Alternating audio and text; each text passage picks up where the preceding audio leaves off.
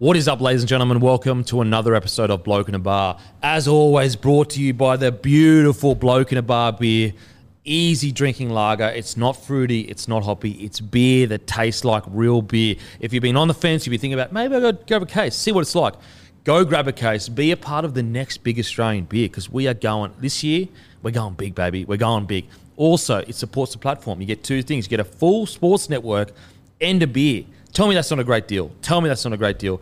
So sit back this weekend, grab yourself a case of beer, watch the trial matches. They're actually all on Fox Sports. So it's basically like a weekend of rugby league. How good is that? Uh, if your local doesn't stock it, you can ask them to order some via ALM or ILG. Um, if it used to stock it but sold out, we're in a much better position now, guys. We've hired more people, so we'll be able to restock way quicker. And we basically want to make it so you, anywhere you go, you can find Bloke in a Bar. And the only way we can do that is if you support the platform by grabbing a case of Bloke in a Bar beer. Plus, it's a fantastic beer, a bloody nice beer. Uh, I'm with the great rugby league guru this week. Make sure to subscribe to his podcast on all good podcasting apps. Also, follow him on Instagram and Facebook. But as usual, let's get straight into it, baby! Just a bloke in a bar.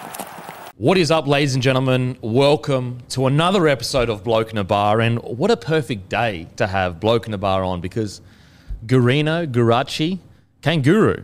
Look, I know you're a romantic man. I know you're a romantic man. It is Valentine's Day, and we were given the greatest gift of all, of footy being back. But I got a gift for you, Guru, Gurino. You're Italian, aren't you? You Italians are Of romantic. course, yeah. Can't, you're not- can't you tell? yeah, Gurino. That's your name, isn't it?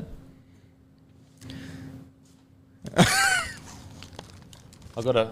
I would like you to be my Valentine, Gurino. Thank you, mate. I appreciate that. Hopefully, my missus isn't watching this because she knows what she's getting later. Um, Some it's quick a beautiful hands coming time. her way. It's a beautiful time. Um, we are now officially Valentines, That's adorable. and you know what's funny is I'm not getting my missus nothing. So, you know what I get her? I get her being a fucking good bloke every day. How about that? How about that? That's your gift. That's your Valentine's gift. Me being a good person every day.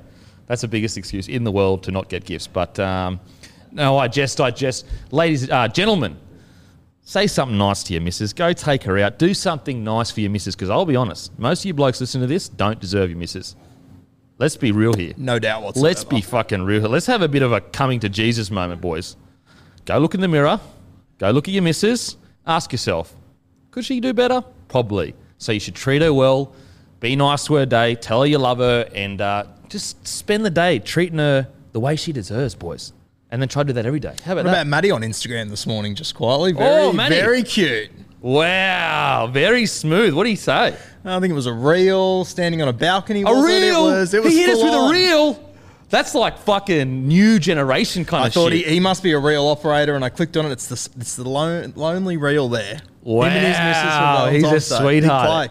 He's a sweetheart. And if we're talking about blokes that don't deserve their misses, that's the fucking guy. You know the best thing was? Matt added my girlfriend on Instagram in the last 24 hours. That was the first thing she saw. Ooh. Real kick in the dick there, my friend. That's a fucking alpha dog play. That's, that's a that's a move. He's going like, I've got something planned here. Ma- Matt might secretly be a ladies' man. He does scissor all the time. Plays the role.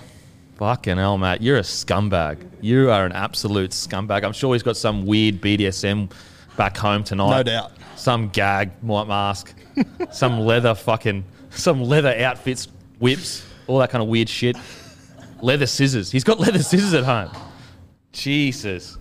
But all seriousness, guys, make sure to say you love your missus today and let them know how much you appreciate them because, uh, honestly, how fuck would we be without our missus? Yeah, seriously. I'd be Barney. living in a cardboard box. Seriously. If I, like, I remember there's a period where I was, like, single for maybe six months. And, like, all my clothes, what was funny is, like, we had this, this big table and I was living by myself. There's this big table. And, like, all I would do is just, like, put my clothes on that. As, and I'd be like, well, at least they don't crease because I'm, like, rolling them out. And, like, they're just piling up. Anyway, my dad comes around one time and he's like, you know what, son? I'll do the same thing. Everyone does. Um, so I would literally be living in a cardboard box with a PlayStation if I was without my great partner. She does make me uh, a better man, a better man as it were. But Guru the trials on the weekend, how good was that footy back? Mate, so good to have footy back. Uh, All Stars game was unreal. Yep. C- considering the weather conditions, first game in four or five months for these guys, I just thought they did so well. Oh, incredible! Shocking conditions like that. That to me was as close to NRL standard that we've probably seen in, a, in an exhibition match or a pro, uh, trial match. Uh, I think it shows once again in rugby league if you've got the two best front rowers on the field, Goes a you're way. so far ahead. Yeah, You're yeah. so far ahead. And Fish and um, they were unbelievable in that game. Fisher Harris just continues to deliver high quality, and he just like because he does it all the time now, kind of like the Tedesco effect. Obviously, he hasn't done it as long, but like because he does it all the time, we just like, oh yeah, Fisher Harris was the key to I think two tries where he was hitting the line, drawing and passing to Tapine. Um, before we go ahead, brought to you by Bloke and a Bar as usual, guys. Footy season is back, so the beer of footy, you got to go grab it and celebrate footy being back.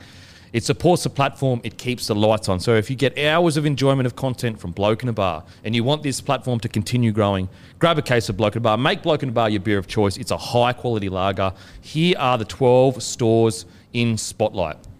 Bot- Bottle Rosebery, Local Liquor, Pyrmont, Banksia Supercellars, Banksia Supercellars. I think I did a taste test a while back there. Great shop, great shop. Mittagong Bottle, Celebrations Cowra, Norris Park IGA, Courtyard Esplanade Cairns, and it's on tap there. Courtyard, and Courtyard have been a supporter since day dot. So get down and try it on tap. Hotel Metropole Proserpine, Centenary Hotel Pimlico, Townsville, Centenary Hotel. They've also been around since the start, I'm pretty sure. So go down, grab a case. Uh, I mean, and the Cowboys, round one, have a bloke in a bar next year. Couldn't get much better. Yandina Hotel on tap. Stafford Hotel Brisbane, they've also been there since day one. And Star Liquor Raceview Tavern in Ipswich.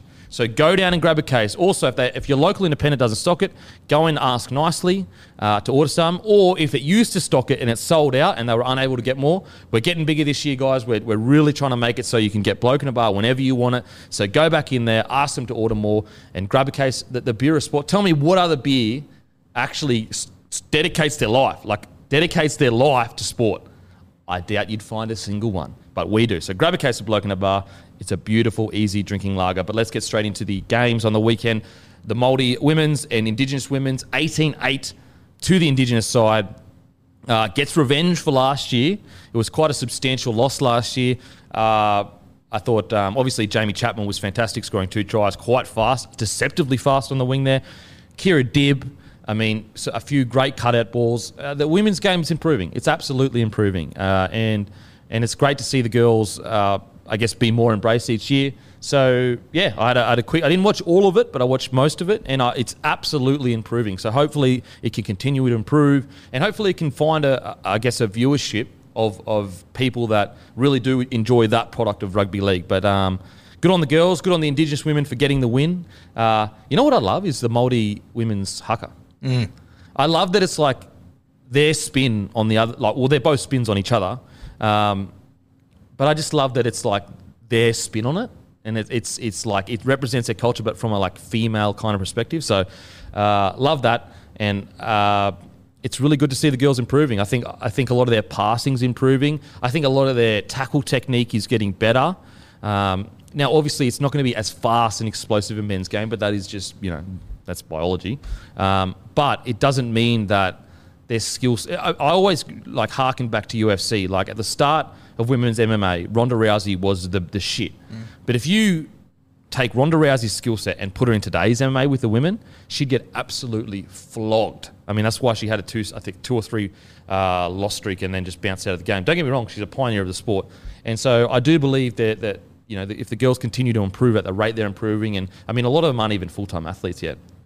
So hopefully we can get to that stage to give them a real chance to um, to show their wares. So great win from Indigenous Women's. Uh, was really enjoyable to see um, just the game progress. Now on to the Indigenous All Stars men's versus the Maldives men's. One of the probably one of the highest quality exhibition games I've personally ever seen. Usually trial matches, it's like a just a shit fight, and you're going, oh my god, drop ball here, you know, sweaty, humid weather. Forwards are getting hit under the ball, they're dropping it, they're trying to offload everywhere.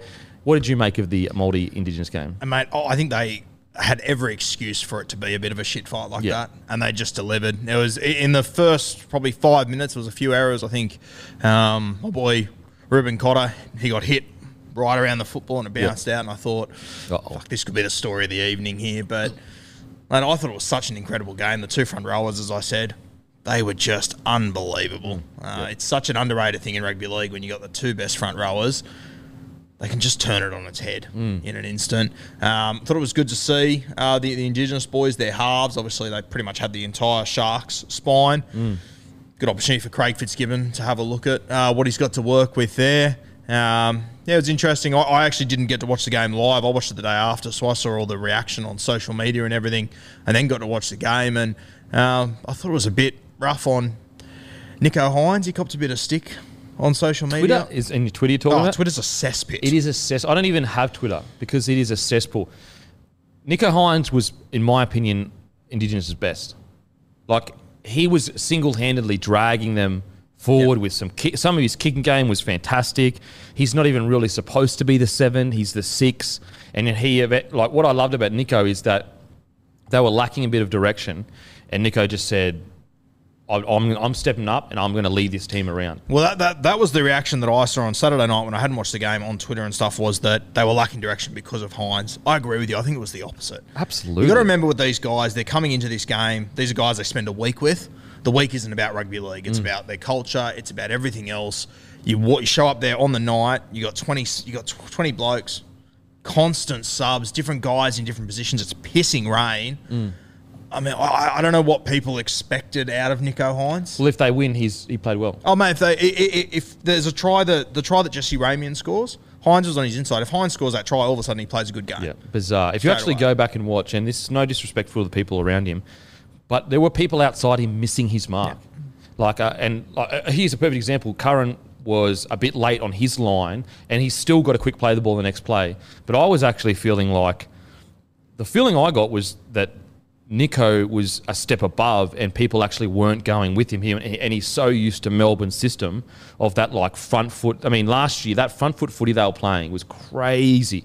So I, I'm I- look, I am shocked that people thought he played poorly. Like shocked. Now, obviously that's opinion, and that, that's fair enough. But I, c- I just cannot, for the life of me, objectively look at that game and say Nicho wasn't their key man in dragging them back into that contest. Well, he, it's not only like he. So he had a he had two repeat sets, or at least a repeat set. He was like a friggin' ten centimeters away from a 40-20. He had a try assist. Yep. Like, what else could he possibly do? And mate, I would argue on that on that try that J- Jesse Ramien scored. Like, mate, I've watched Fifita at the Titans for what, a year now, and I just I never understand how they don't just get him clean ball one on one with a hmm. defender. It doesn't happen. He scores all these tries, but they're off taps, they're off drop balls, Yep. all these ridiculous ways that he scores just because he's the best athlete on the field. Mate, Nicho Hynes in the pissing rain in the first 15 minutes got that ball to him one on one. It's all you have to do with a guy like hmm. that. Poor, like poor Patrick Herbert just standing there going, "Fuck, mm. what on earth am I going to do?" So it's here?" essentially two assists. It is, yeah. Yeah. It- yeah, I, I I thought he was great, and I think that once those boys get back at, at the Cronulla Sharks and you get to see them in their mm. their systems they've been working on for three months now, I reckon he's going to be lethal. See, that was my biggest concern that I wanted to probably speak about a bit later, but we'll speak about it now. My concern was that it was seven, one, six Sharks. And it seemed like you know Nicho had to like basically 20 minutes in go I'm not getting any direction here. I'm going to be the guy to get direction. And it makes me wonder do you need to put him at 7 at the Sharks? Because although Trindall had some good moments it just didn't seem like he was they weren't yin, yinging and yanging you know what I mean? Like he wasn't laying the platform for Nicho. And and maybe that's the style they want to play I'm not sure. But it made me concerned for the Sharks that maybe this is going to take longer than we thought it will because for Nicho to have to become the seven, essentially, is that going to be an issue they're constantly fighting with all year? That, you know, they're too you know, Trindall and Nicho are too similar. They're both kind of like ball running sixes. Um, what, what are your thoughts on that? Yeah, well, I I think if it's not going to be Trindall, I, I don't think it can be Moiser. Mm. I don't think he's that sort of guy either. So you might have to look at playing Nicho Hynes at seven. Mm. Um, I will say this though, it is going to take time, regardless how they do it. I remember a couple of years ago when Cooper Cronk and James Tedesco arrived at the Roosters. Yep. It took them it, it, it took them three months of games to work out how they were going to play, and you know they were copping it a little bit. I think the Sharks have got a good enough team to win games whilst they're sorting it out. Yeah. I think the Sharks will be okay, but it is going to take time. And um, I think the Sharks they're they're buying Nicho Hynes for what he's going to be at the end of the season over the next few years, not in the first six weeks. So just be patient. Um, The only thing is, like, when I look at it and I go, you, you look at Nikorima and Chanel, like individually, I'd probably say Nicho had a better game, but the way they worked together, I know Chanel ended up going to fullback for a little bit, but just that experienced seven that Nicho uh, Nikorima brought, you know what I mean? It was Yeah. so valuable. That experience, it, like he just knew when to. And some people thought Nikorima played really poorly. I disagree. Like again, it's the internet, so I guess you're always going to get that. But I thought that Nikorima's experience probably won on the match. Like just to be know where to get players on the field. Um, you know, know when to to hit certain parts of the field. Whereas it just seemed that the Indigenous attack was very like kind of scattershot. It never really seemed structured. And maybe I need to rewatch the game, but that was that was a feeling I was getting. Um, you know, the only time I felt like it had structure was when Nicho said, "Nah, stuff it. Like I'm I'm taking control of this and going." Um, I think that also is the reality of the beast with so many guys coming on and off. Yep. And um, yeah, it was a great game. I thoroughly enjoyed it, but I think people might be reading into some things from that a little bit too Yep, much. I, okay. I'd probably put more emphasis on when they get back to their club games, their Yep. club trials, and, and they can be working to the structures that they've had laid down for them. so would you say that Trindall is probably the front runner for the seven role then? I, I think he is still. Yeah, okay. Yeah, I think he is. Interesting. Be interested, like, because I see him more as a six. So it's really going to Mm. be interesting to see does his game change slightly? I see them all more as sixes. Yeah, oh, so- absolutely. So, agree. someone's got to be there. Um, You know, when I watch that game, I kind of think Nicho has to be seven because he's so dominant, and he seems to, and you know, kind of like a Jahrome Hughes kind of seven. Mm. But it's interesting. It's interesting, Uh, and you're totally right. Like you know, this this is something that's going to take time to to gel together. Uh, but it was it was they were probably clunkier than I thought they'd be. I thought they'd be a bit smoother than they should than they were. yeah. That, that may not have been their fault though. They've got a different hooker. They've got different forwards getting to different points in the field. They've got players that may not be listening to them. So um, it's not to say that that's a reflection of how it's going to be, but there is evidence that there there was clunkiness. Yeah. Like you can't can't deny that. Um, But I also don't think it's a shock there was clunkiness there. Mm. Like I think it's it's just the reality of their situation. I, I think they will improve as the season goes. Whether it's Trindall or Moiser, I, I just think the Sharks are, have got too much of a good squad for them not to be successful and sort of. okay, so you don't think me. that there may be time in the in the season where Trindall is just struggling to be that like structured seven for, Oh, Nicho? I'm sure there will be times because he, he's a young halfback. Yeah. I think they all sort of go through that. I mean, if we're in the preseason next year and they've gone and brought a seven, I won't be shocked Yeah, at okay. all. To be Okay. honest with you, um, I, I I think that'd probably be the play depending how Trindall goes. Mm. He's got a tough gig, Trindall, Uh, because mate, people undervalue how hard he's like far out to expect him again. I, I I don't know what he came through the the younger the younger grades, but he seems like a really good running six because he's still like he, he personally I thought he had some really good moments in the game. It's not about any specific player; it's more just about that gelling Yep. of, of the players that was a bit. Um, I I agree. I'm not shocked it was clunky, but I thought it would be a little bit smoother than it was. I didn't think that Nicho would have to like fully just take control Yeah. of the game and go. I'm I'm going to start kicking. I'm going to start because he was doing not only the short kicking but the long kicking Yeah. um, as well.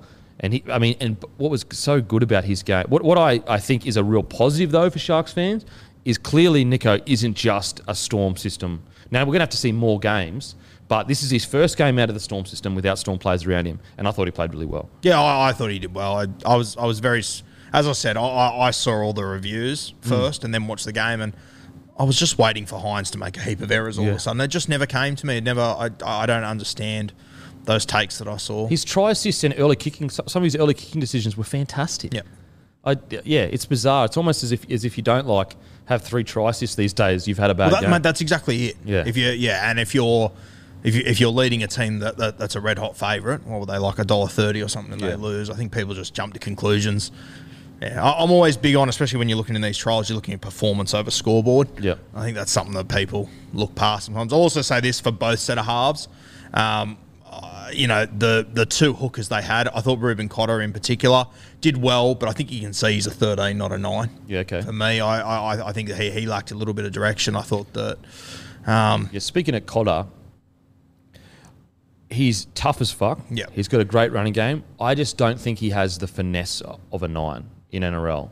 There were certain situations where I don't know, like he just it's just really hard for me to see him being a high quality nine when you've got guys like, you know, you got, you know, Jayden Brailey and you, you know when you can see that kind of finesse. Um, So I agree with you. I think he was. Don't get me wrong. He could get the job done as a nine, and we've seen him do that. But but I think as well, he's not there because he's a good nine. He's there because they don't have a nine. Mm. Yeah, okay. He was the best. Who, if you're not going to pick him, who are you going? so he's for? not a nine normally. I, well, he has played nine in the past. I think he's going to be a 13. Yeah, when okay. I said he'll play Origin a few weeks ago, I see him being the 13 for the Cowboys, and I think he'll do really well there. off the bench. He's not a hooker. Yeah, he isn't a hooker. We, I mean, we said this last year where we thought he would be a good thirteen. yeah. Um, but yeah, I, I agree with you. He, he tried his heart out and he didn't play poorly. But at the same time, when you're looking for a, a, a hooker that can identify, you know, bringing people in tight around the ruck. I mean, like a perfect example of it is Cameron Smith. Like the amount of times that he would identify a loose ruck and have a forward ready right there to just jump out, tip, boom, in behind, in behind. Little things like that. That's like what is a, a, a hooker's specialty Yep. um, and separates him from just a guy that gets through a bunch of tackles. Is, is identifying and, and controlling the ruck, controlling the momentum. Cam, Cam Smith was the king of controlling momentum, knowing when to bring it back a bit, knowing when to go again. Um, yeah, so I agree with you. I, I think he's a 13, and I think he's a perfect 13 for today's game. Yeah, 100%. Um, because he, he actually he's got good ball handling. It's just more those intricacies of a nine that that you know you didn't really see. on and I mean, weekend. if you're stepping into hooker for the first time in around about a year or so Yeah. for him in the rain in those conditions, With people you don't his know. First game back as Yeah. well, like True. it's exhausting. So absolutely. yeah, Uh, before we go past it, I thought the the hakas and the the, the indigenous um, dances were incredible. Like they were so epic in scale. Holy! I love how they're just like increasing it, just increasing Gets it. each bigger every year, Yeah, doesn't it? absolutely. Yeah. And then they also uh, the Torres Strait Island was. Um, you know, also brought into it as well, which is really cool. You saw those the masks that they were wearing. I thought that was sick. Uh, such a spectacle, such a good part of our game. Like I would, I know we probably can't fit it, but I would love to see three in a year. how good would it? Yeah, uh, three in the middle of the year Yeah. when they when they've all got match fitness. I think it'd be unbelievable. Yeah, yeah, when you think about the quality of that game and you think about everything around it, weather, match fitness. Yeah. I, I keep sort of saying it, but if you could have it smack in the middle of the year, it'd be unbelievable. Yeah, it's just hard to find that. Like, where would you get the? You know, a lot of those blokes play will play Origin, I'd assume. Well, at least. So who would you? You know, Hamiso will mo- most likely play Origin.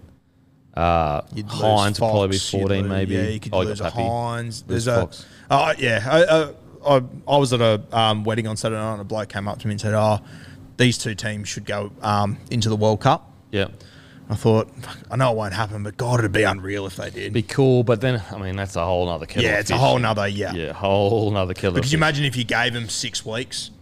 Yeah, to- but then it becomes like we're going into like territory of like yeah, no, no, for sure, for sure. But j- j- just entertainment wise, what these guys were able to do in the pissing rain like that off a week.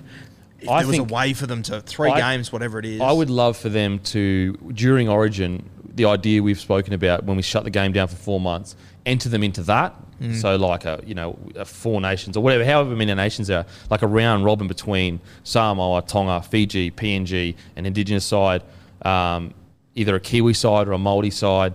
Uh, and then and Cook Islands, I would love to see that. That would be sick. That would be something that I um, would love to see them entered into for sure. But yeah, it was such a good spectacle, such a good spectacle. Uh, now, man of the match, uh, Joseph Tapine uh, for the Māori. Now, look, he was incredible, and it actually made me look up when is this bloke off contract? Because if I'm a club that needs a front rower that can suit today's game, I'm looking for Joseph Tapine because he's probably not going to break the bank. You know, if the Raiders have another poor year, he's going to probably start getting, I guess, cold feet or itchy feet, and he's going to start going looking around. Do you? Is that something that you would be looking at as a club, seeing this guy? Because he, he didn't just play good last night. Towards the end of last year, he was also really good, and it's all, it's gotten to the point where you know Ricky for a, lot of the year used him off the bench. He's a starter for me. Oh, he's a starter and he's a front row for me. Yeah, his agreed. days of thirteen are over. He, he needs to be in the front row.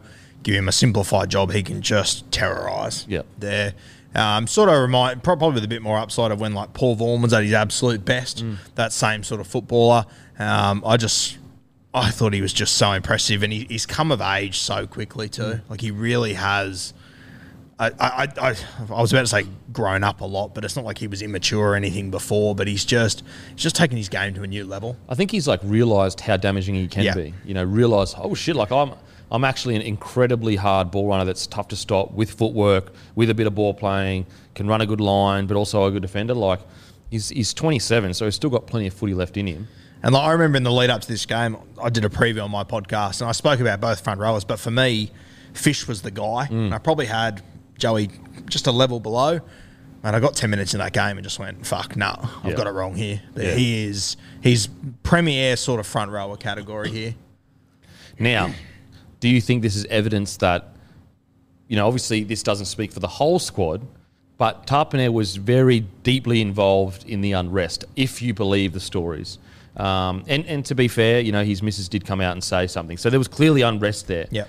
He's come out and played the way he plays. And he also played the way he played at the end of last season. Now, Buzz Rothfield, uh, we don't know how true this is. We also don't know, you know, why is he bringing this out now, this article.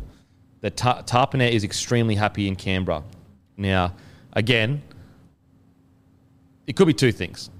And this is fully conspiracy hat on with no evidence. Very interesting that it came out the day after the game. Very interesting that after he has a man of the match performance, an article comes out about how happy he is at Raiders. Very, very interesting. Uh, now, maybe I'm just being way too conspiratorial, but very strange timing, if you say the least. Yeah, the Mayo man's no stranger to these Yeah. situations. Yes, he's all. I mean, he hasn't been in the game this long without uh, Yeah. knowing how to work the Yeah. system. Let's just Uh, put it that way. is it a bad sign for the Raiders? No, I don't think so. But am I now thinking because he left the Raiders and played really good in a rep game that it's rainbows and lollipops? I, I don't know. I'm not convinced. I think that if Canberra are underachieving again next year, I wouldn't be surprised to see some of these things rear their head again. Yep. Okay. Very. It's interesting times because Tapine would be a great buy for a lot of clubs. Well, he's one that we probably should have mentioned Melbourne going after, I think. Yep. Absolutely. Oh, could you imagine him? Like, wow, that's a great chat. And Melbourne, you tell me Melbourne aren't watching that match, going, mm, okay, interesting. A bloke that, if if if Raiders struggle again, Ricky may, he's just going to put a broom through the club, probably.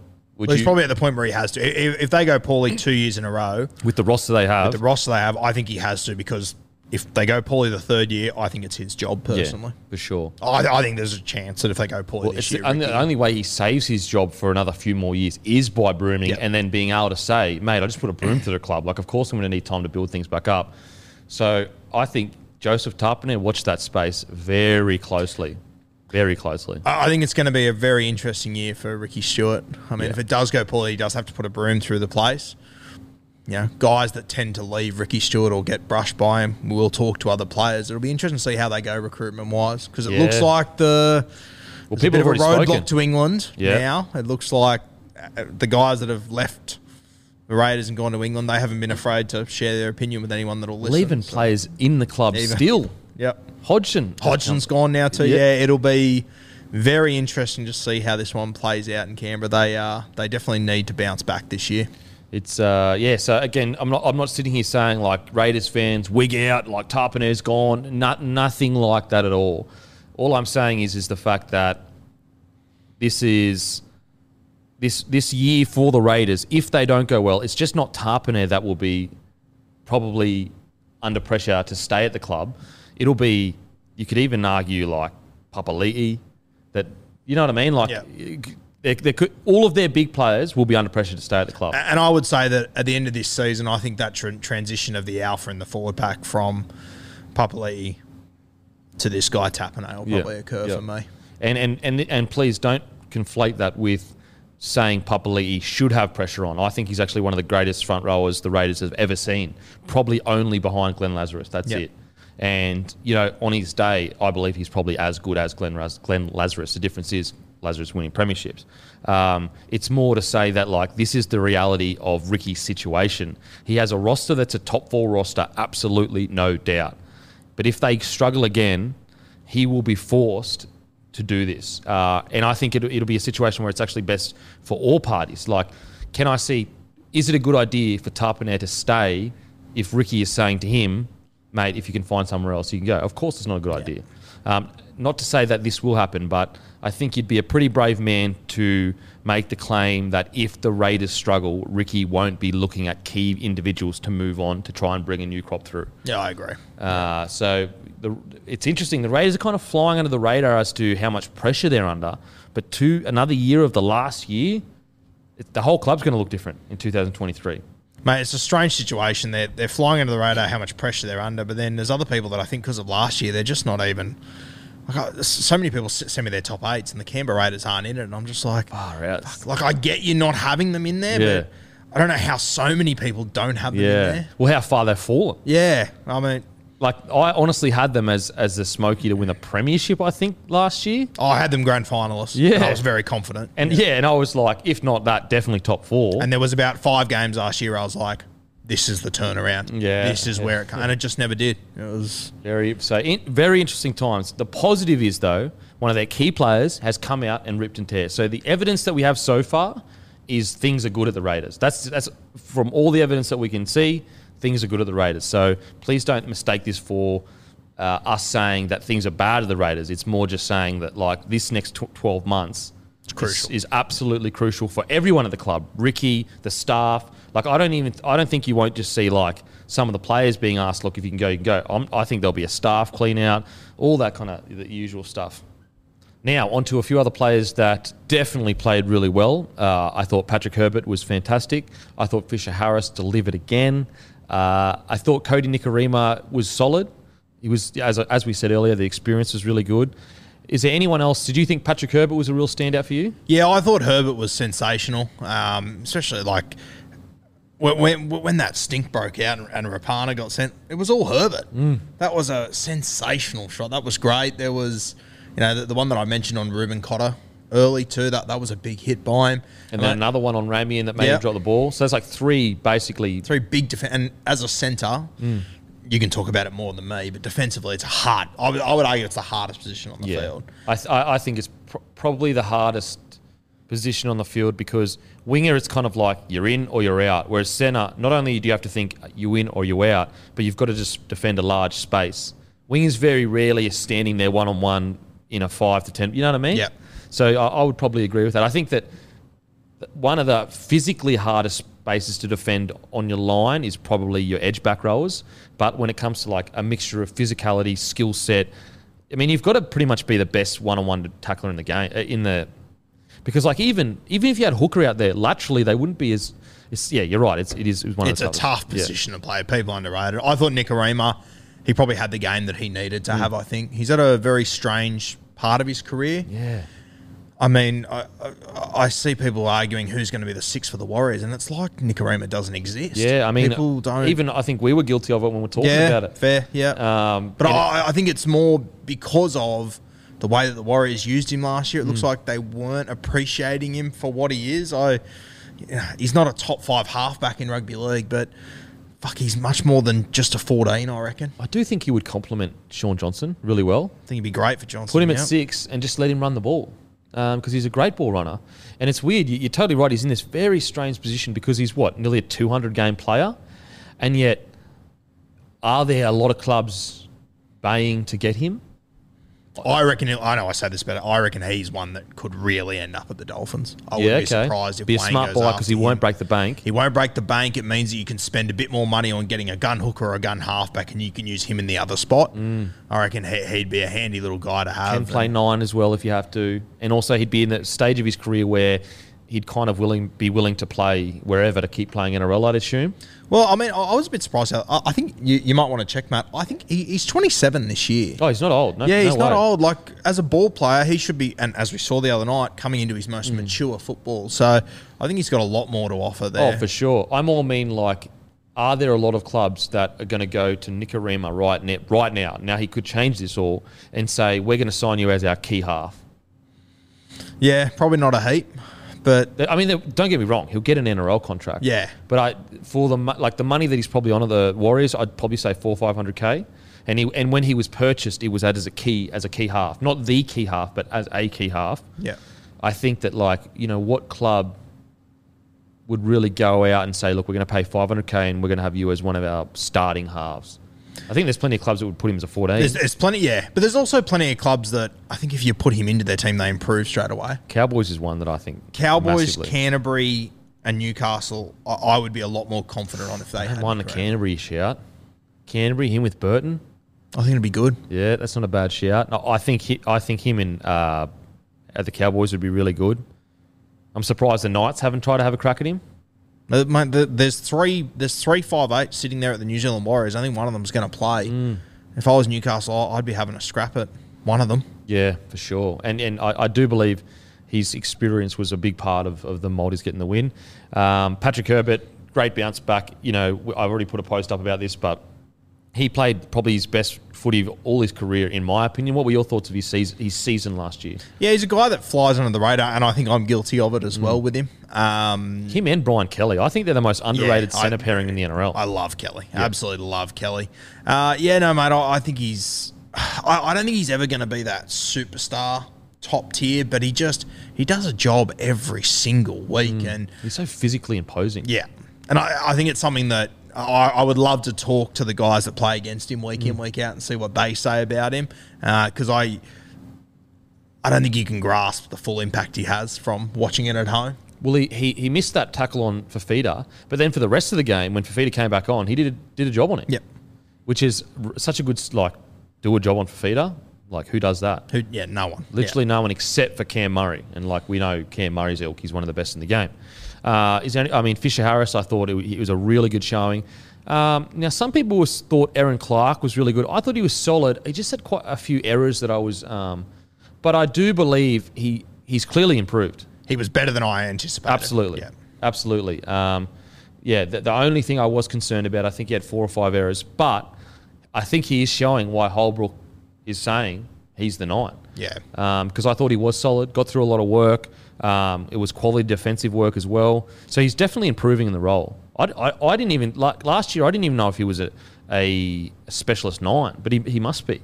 Yeah, I, I'm. Yeah, I, I, I think he will do a job. I think he was great moving his forwards around within that five meters of the ruck. When he had to go out the back to his halves, some of those passes worried me a little bit. But once again, it was pissing with rain. It wasn't ideal conditions. But I, from where I was two weeks ago when he got announced as the nine, and I said to you how nervous I was and how I didn't understand this one. I think it is a little bit more clearer now. Um, but yeah, still one I'll be very. I, I still rate Aaron Booth very highly. Oh, absolutely, absolutely. I mean, it's a good good spot for the Titans to be. Great spot, yeah. Now, one guy that didn't get any raps that I saw publicly, but I thought I was really impressed with, and I was starting to go, "Wow, we're seeing what we, we should have seen him develop into over the last few years." Briton Nikora, You were going to say Nikora. yeah, mate, he was running. He he came into the grade as this great line runner, great line runner. Now he he basically had when you're talking. I know fantasy points aren't everything, I know that, but they still do indicate stats. Well, this is where he did get a little bit of respect because Yeah. the fantasy world did notice him Yeah. because he was very impressive. He was impressive, and, and I, I- again, I didn't know his fantasy points until right now, so it's not like I went off that. I just went off eye test. He's he seems a bit bigger. Uh, he seemed focused. His line running was fantastic. So basically, he had 12 hit ups for 94 meters, which is the um, the second most of any multi forward, only behind um, James Fisher Harris. But James Fisher Harris had 17 hit ups. So he actually, if my math is correct, and it probably isn't, uh, averaged more meters per run. Uh, now, I understand different positions, but that just shows you the quality of his work. Um, he got through his post contact was 29 meters, which is solid. He had um, 12 just straight hit ups, and he had three offloads. yeah. Um, And I, I think he did all this in, in about 50 minutes. Yep, five passes, 17 receipts, made 27 tackles. Oh, sorry. Made 37 tackles, only missed two. He had a tackle percentage of 94%, which was essentially, not essentially, it was the best in the game. If not the game, it was the best in the multi side. Now, if that's not a fucking great knock, I'm not here. I heard Nicho Hynes talking the other day and he was asked who's impressed you the most. That was the first name he said, Really? Briton Nikora. So I'd be very interested. I, I think he's going to be a guy that whoever ends up playing half or five eight at the Sharkies, you need to be taking advantage of him the way that Shaun Johnson did. It, would, would he be on the same side as Nicho Hynes? He'll be on the right, so he's, he's always on the right edge. So I don't know. I- I'm, I'm, I'm not convinced how the Sharks are going to play just yet. I think it was Braydon Trindall played down there last year. Yeah. On the once SJ went down, uh, but I'm not sure how they're going to play. I think Nicho was on the first half. He was on the right with Curran, I think. Mm. Um, but Briton Nikora, I think we're in for a big year because people forget. Like it was a bit quiet last year. He may have struggled with injury, but when he came in, like I, I believe that I have such big ra- raps on Briton Nikora that if he wasn't a Kiwi, that I would say that he eventually probably will play for New South Wales. He could push for it. Man, I, I remember watching him in his first year, thinking this kid runs the best lines. Hundred percent. Reminded me of like an early Boyd Cordner. Yep. Um, and, and aggressive defense. With probably a bit more upside, he's probably a little bit better on his feet Yeah, too. And probably not as big Yeah. physically, so you probably can't handle those those tougher carries in the middle. But on an edge with a bit more footwork, a bit more, uh, I guess, flair. So Briton Nikora for me was an underrated, like really had a fucking good game. Went about his business. I think he has bulked up a bit. I think it's great signs for Sharks. Great sign for Sharks. Yeah, the, the other one I'd say too, I thought Josh Curran was good.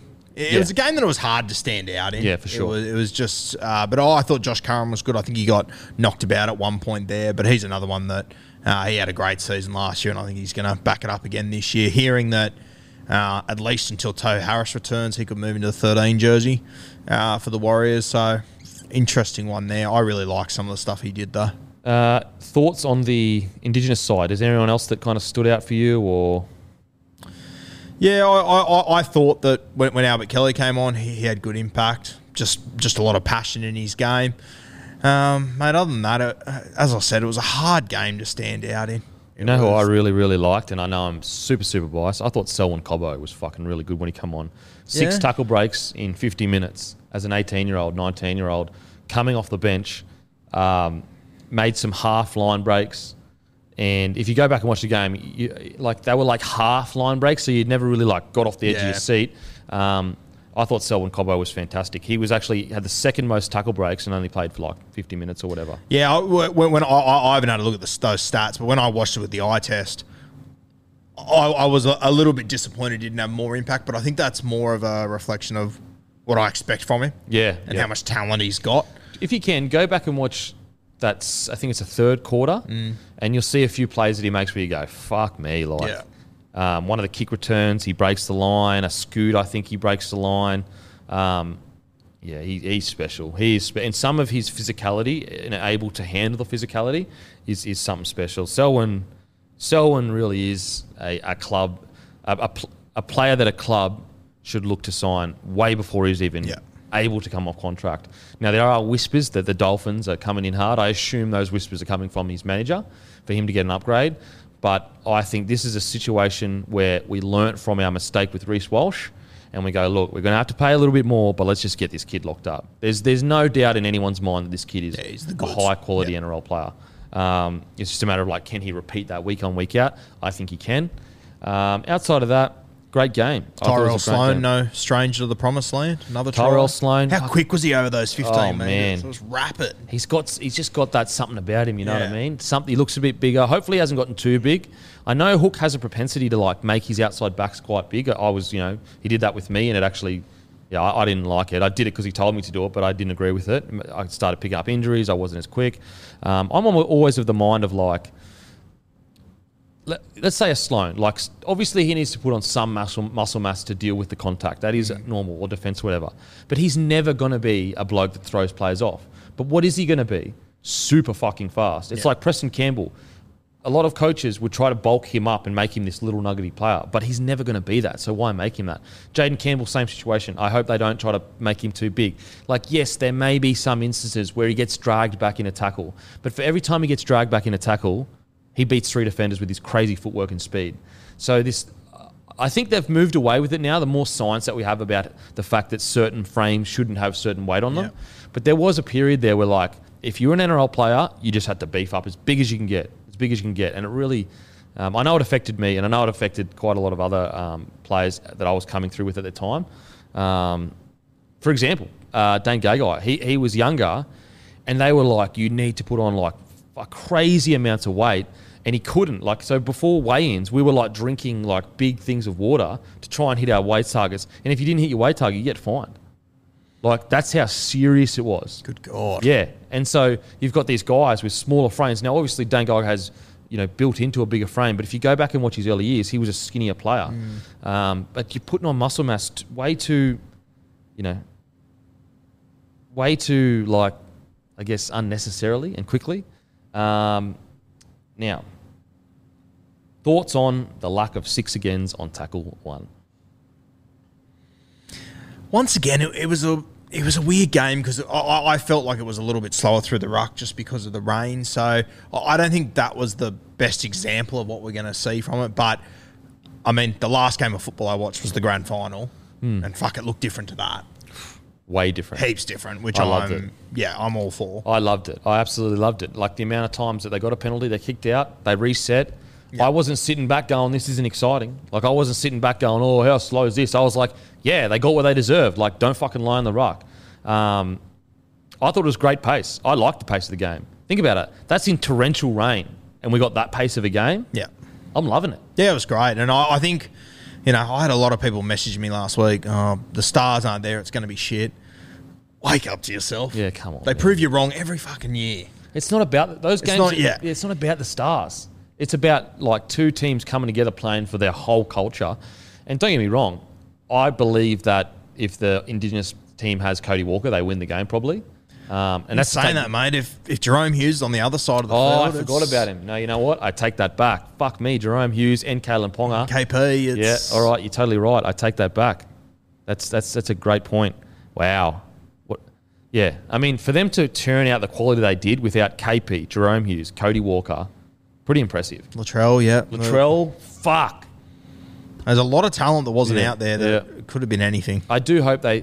uh, One, so so Rapana has been suspended for like three or four weeks. I think it's two, two, yeah. I was counting the like preseason trial matches. Will he be able to play the trial matches? Oh, fuck, I assume so, depending We on just don't know anymore. what do the we? NRL Yeah. makes this week. Um, so he's going to miss the first two matches. Yeah. I, I understand what he did was like totally like he, it was a clear shoulder charge, clear clear shoulder charge.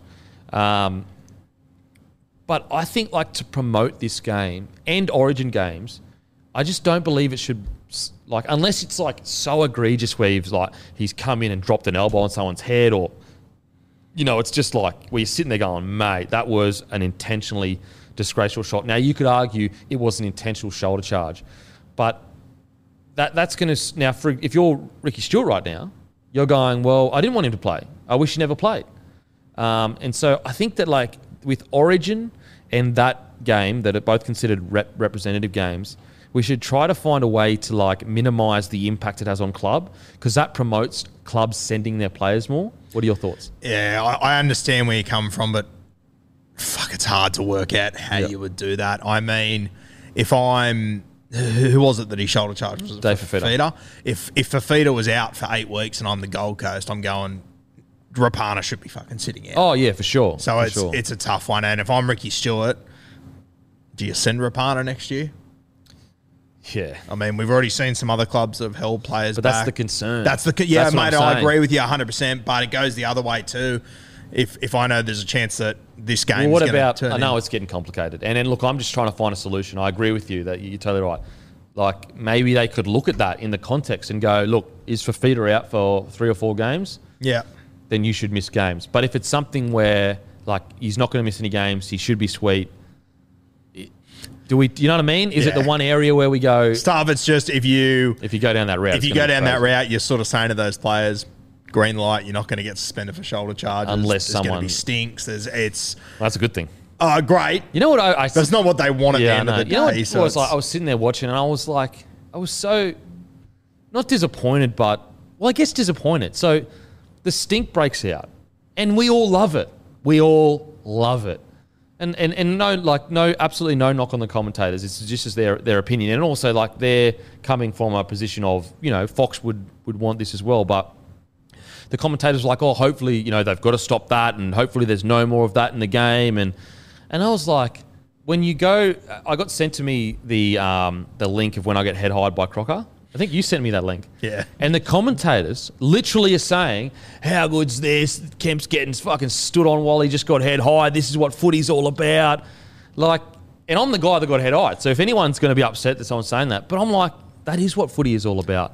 So again, totally nitpicky here. I'm totally nitpicky, but I was like, do we really not want to see that again? Tell me, tell me February next year when we're in the lead up to this game, we're not going to see the highlights of that. Yes, fight. that's what Yeah. I mean.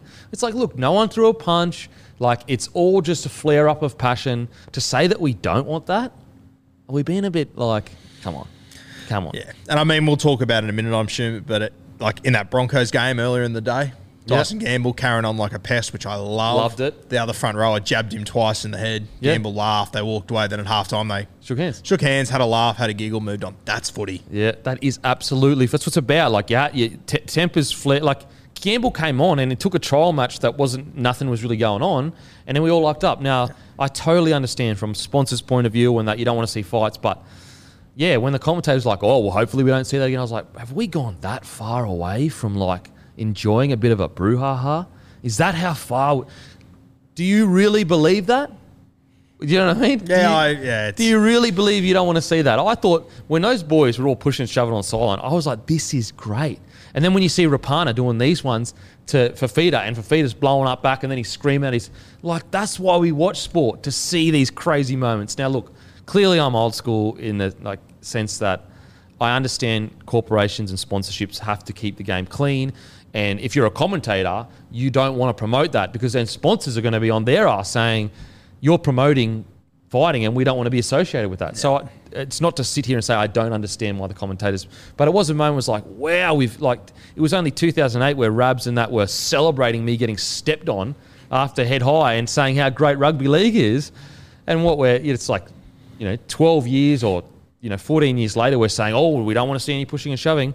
Um, very very minor nitpick, very minor nitpick, but it was a moment where I was like I loved it, I love that shit. yeah, it's unreal. It's I I think back to Origin when, you know, Payne Haas and Tino went at each other. Sensational. That's what like that will be forever like in the folklore of when these two big boppers that used to be mates, mate versus mate, state versus state. But again, I, I'm you know what this conversation happens in every pub every Yeah. year around the country. And I, I would have it sent to me 15 times a year on my page. I'm sure you would too. Like, have you seen this fight? And it's your under 20s. Oh, the blue, the big blue. And it's like, it's an under 20s game. Why would anyone ever send me highlights of it? But that stink, everyone loves it. It's a wild. It's sting. wild. It and it's got forever. so many like, Like, future, future, stars. yeah.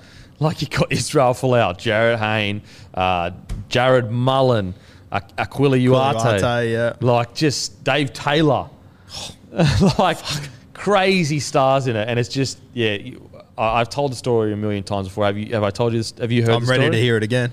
Sure. So basically, the reason why Queensland seems so keen to get in amongst it. So before the match, and apologies for the podcast listeners who already heard this. So before the match, Gordon Tallis sat us down in like the room before we went to the stadium, and he was you know talking about what it means to be a Queenslander and all that kind of stuff. So we're already frothing at the bit, like let's fucking go.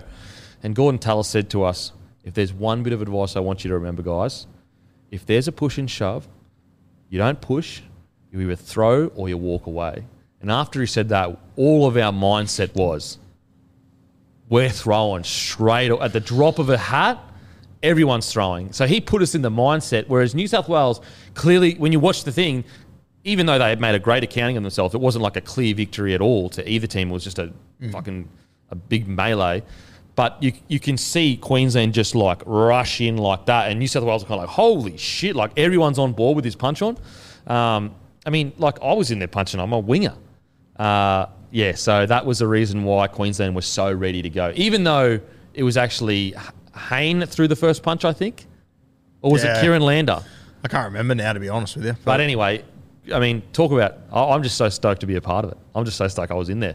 and mate, Bobbing- like bobbing same as that fight. Like, how many rugby league fights is there actually a winner in? Oh yeah, that like Like, if you manage to rarely. get three punches in before there's 34 blokes Yeah. grabbing you, that's a that's an incredible knock. Yeah, absolutely, absolutely. Like the only reason why we see winners nowadays is because one bloke thinks there's never going to be a fight, and the other bloke is like, "I'm going to throw punches." It almost puts you in a more dangerous position because you're thinking, "Oh, there's going to no fights." The other guy's thinking, "I don't give a fuck. I'm throwing." Uh, whereas back in the day, you were always aware Always ready. that good.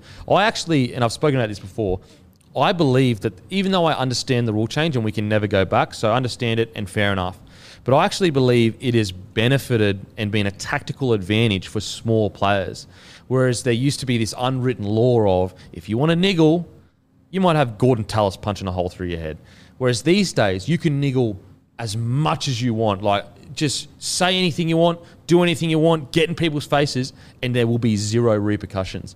Whereas there was this this like law of the jungle back in the day of like little fellas don't niggle big fellas. Uh, whereas big fellas now, it's almost like they get niggled, they're going to get more frustrated because they're like, you would never do this if Yeah. there wasn't a rule against me punching you. And there's nothing you can do. Literally nothing. There's- you just have to cop it. You just got to cop it. The refs don't step in and help you, and you wouldn't want the refs to because then they're over officiating. But it is an interesting uh, topic. So yeah, I, I thought the um, the six again. I'll take a one was fantastic. I think teams will adjust immediately because they're not going to want to give that kick away. Um, so Rapana versus Fifita, we've already kind of spoken about that. Uh, we've spoken about Nicho Hynes in the halves. Um, now we've got trials this weekend. Ah, sorry, we'll speak about. The reason why we're speaking about this is because really the only trial that was televised, t- to my knowledge, Yeah, no, it was. was yeah. Broncos versus Wynnum. Now, obviously, it's the Broncos, but it was mainly fringe first grade at the Broncos. Uh, but it was obviously the Broncos. You can't read much into this, other than the fact the Broncos did what they should have done, uh, and also you can look at like individual like performances, but the scoreboard is kind of irrelevant outside of the fact that that's what they should beat them by. Yeah. What were your thoughts on the game? Yeah, I, I thought that you know there was a few guys that did stand up. Once again, you know it, it, it is what it is though. It's a game that they should have won by 50 points. They did. Um, I thought our boy Jordan Pereira has mate. Show him what he can do. yeah show him what he can do for sure. I think he has to be there come round one. If he has another few games like that, if he doesn't get that wing spot, I'll be very surprised. Uh, even if he just has average games, I just I, I just think he's. I think you, you you said it to me on the weekend. There's no one else in their squad that can do what he can do. There's not many other players in the NRL. There's not a heap. There isn't. People act like there is. There isn't. yeah, no. That's why Um, To'o is so crazy and, and important. He offers this, you know, incredible coming out of trouble battering ram, but also can finish. And there's also, you know, like Brian To'o is incredible, but there's been guys before Brian To'o that have been like him. We're talking Matty Utai, we're talking sure. Wendell Sailor, but no one's been able to emulate it like Brian To'o Yep. has in the Taniela last 20 years. Taniela, yeah, is another example. They're here and there. Manu, they're here and there, but they're, you know, to have a guy like him in your squad, Mm. I, I think Brisbane simply have to select him. Um, I think our other favourite, Billy Walters, looked very good. Mate, you know, you were totally right. I remember we were speaking about it, and I was like so frustrated that we looked at our squad and we were mm. like, there's one nine, it's Turpin. I think that's poor squad management. But you were absolutely right. I think he's a. He came on, and the whole. Now, it could have been that the Broncos forward bashed Wynnum and they were tired. But you can't, if you watch that game, Billy Walters came on and took the Broncos to another level. They were 6 0 up, I think. They went to about 26 0 up in the span of like that. Should Turpin be nervous? I think he should. Mm. Only not because Turpin isn't a high quality nine. It's just because the Broncos are in a situation now where there's probably four. Well, Walters has come out. The only people spots that are safe, I think he said. Can you Google this, please, Matt? But I'm pretty sure he said this. Uh, Payne Haas, Staggs, Reynolds. Reynolds, and Capewell. He said that they're the only confirmed. And and you know what's crazy is that I actually believe that. We, we have to remember they still came third last last year. Yep. They still only won what six six games, five games, if that. And so, although I believe Turpin is an NRL player, is high quality, and um, is a victim of everything the Broncos have gone through, I believe he is in a position where, although he has the starting, like right now, he's got the head start. But if Walters brains it for the next three games, I can see Walters pipping him for that spot. Yeah, it's it's going to be really interesting how their spine works because this is the other part of it. Adam Reynolds, from what I've gathered, he isn't training a heap up there. He's just doing days here and there, which I think is expected Mm. Yeah. realistically. That's- what you want. Yeah, they've played one trial now. I assume I haven't had a look at their schedule, but I assume they haven't got another three. They might have another two. Yep. Are we expecting Adam Reynolds to play some of these trial games to test out who he wants to be with? Because I, I Mm. honestly think Walters would have been sitting there last night going, I am no closer to working out. Where I'm at. All my guys have played well. Yep. And then you talk about Kevy Walters. I thought you were Yeah, Billy yeah Walters. no, then, Kevy. Walters, I think he, he would be sitting there going, Gamble played well. Albert Kelly came on and played See, reasonably that's well what I for think that side. pushes Walters, and we're talking about Billy Walters. Yeah. that's what I think pushes him more towards the nine role Mm. because like you've got guys right, Tyson and Albert Kelly, up to NRL standard, and they've kind of earned that six role ish. Now, don't get me wrong, Turpin is further along than them when it comes to earning your jersey because he, he has a crack every single week. But I feel like if you take Walters and put him at six, you're losing. You, you lose Tyson and Albert most likely. Now you could put Tyson at 14, but I actually think that Billy is a better 14 than Tyson. So like you could bring him on to to challenge Turpin for that nine role, and then and then also then Turpin and him are battling for that nine role. T- Walters turns into a great nine, and let's say he wins that battle or he doesn't, but let's say he does, then you know Gamble, like he, we know he can play six, but that nine role has kind of been a bit of a. It's it's just a role that we haven't had much success in since we lost Andrew McCullough. Uh, Turpin has his first year was really good, Jack, Jack uh, Turpin, but I don't know. I feel like you're putting too many people in that six role when you've only got one nine. That's what that's that's what I'm. Getting yeah, it's at. fair. Yeah, and I, I, I look at Gamble, and to be honest with you, I, I, he can handle himself at six. I'm not sure if he is a six. okay. I just think he's more of a footballer. But you've got a couple of guys that can already play in the 13 role. Kobe there. Hetherington's so good. Hetherington, you've got to fit. Walters in there somewhere. Billy Walters in there somewhere now. I think, mate. To be honest, I, I, I reckon their decision would be made a lot. And this is with all due respect to him, if Gamble wasn't in the system, like, it's a blessing to have him. Mm. Yeah. But he's that player that he's just got. You just got to have him in the team. But I don't know where he's best Yep. suited. As you said a few weeks ago, Adam Reynolds will make the decision who he wants. But mate, I, I'm not. If I was Adam Reynolds, I don't know if my decision would be that easy at the moment. Oh, it'd be I tough as. I, he would have watched all, all of them play on the weekend, and I reckon the decision would have got harder than easier. I thought Walters was one of the best on the field. Yeah, I, I thought Walters was the best nine on the field. Then I thought he was the best ball player on the field.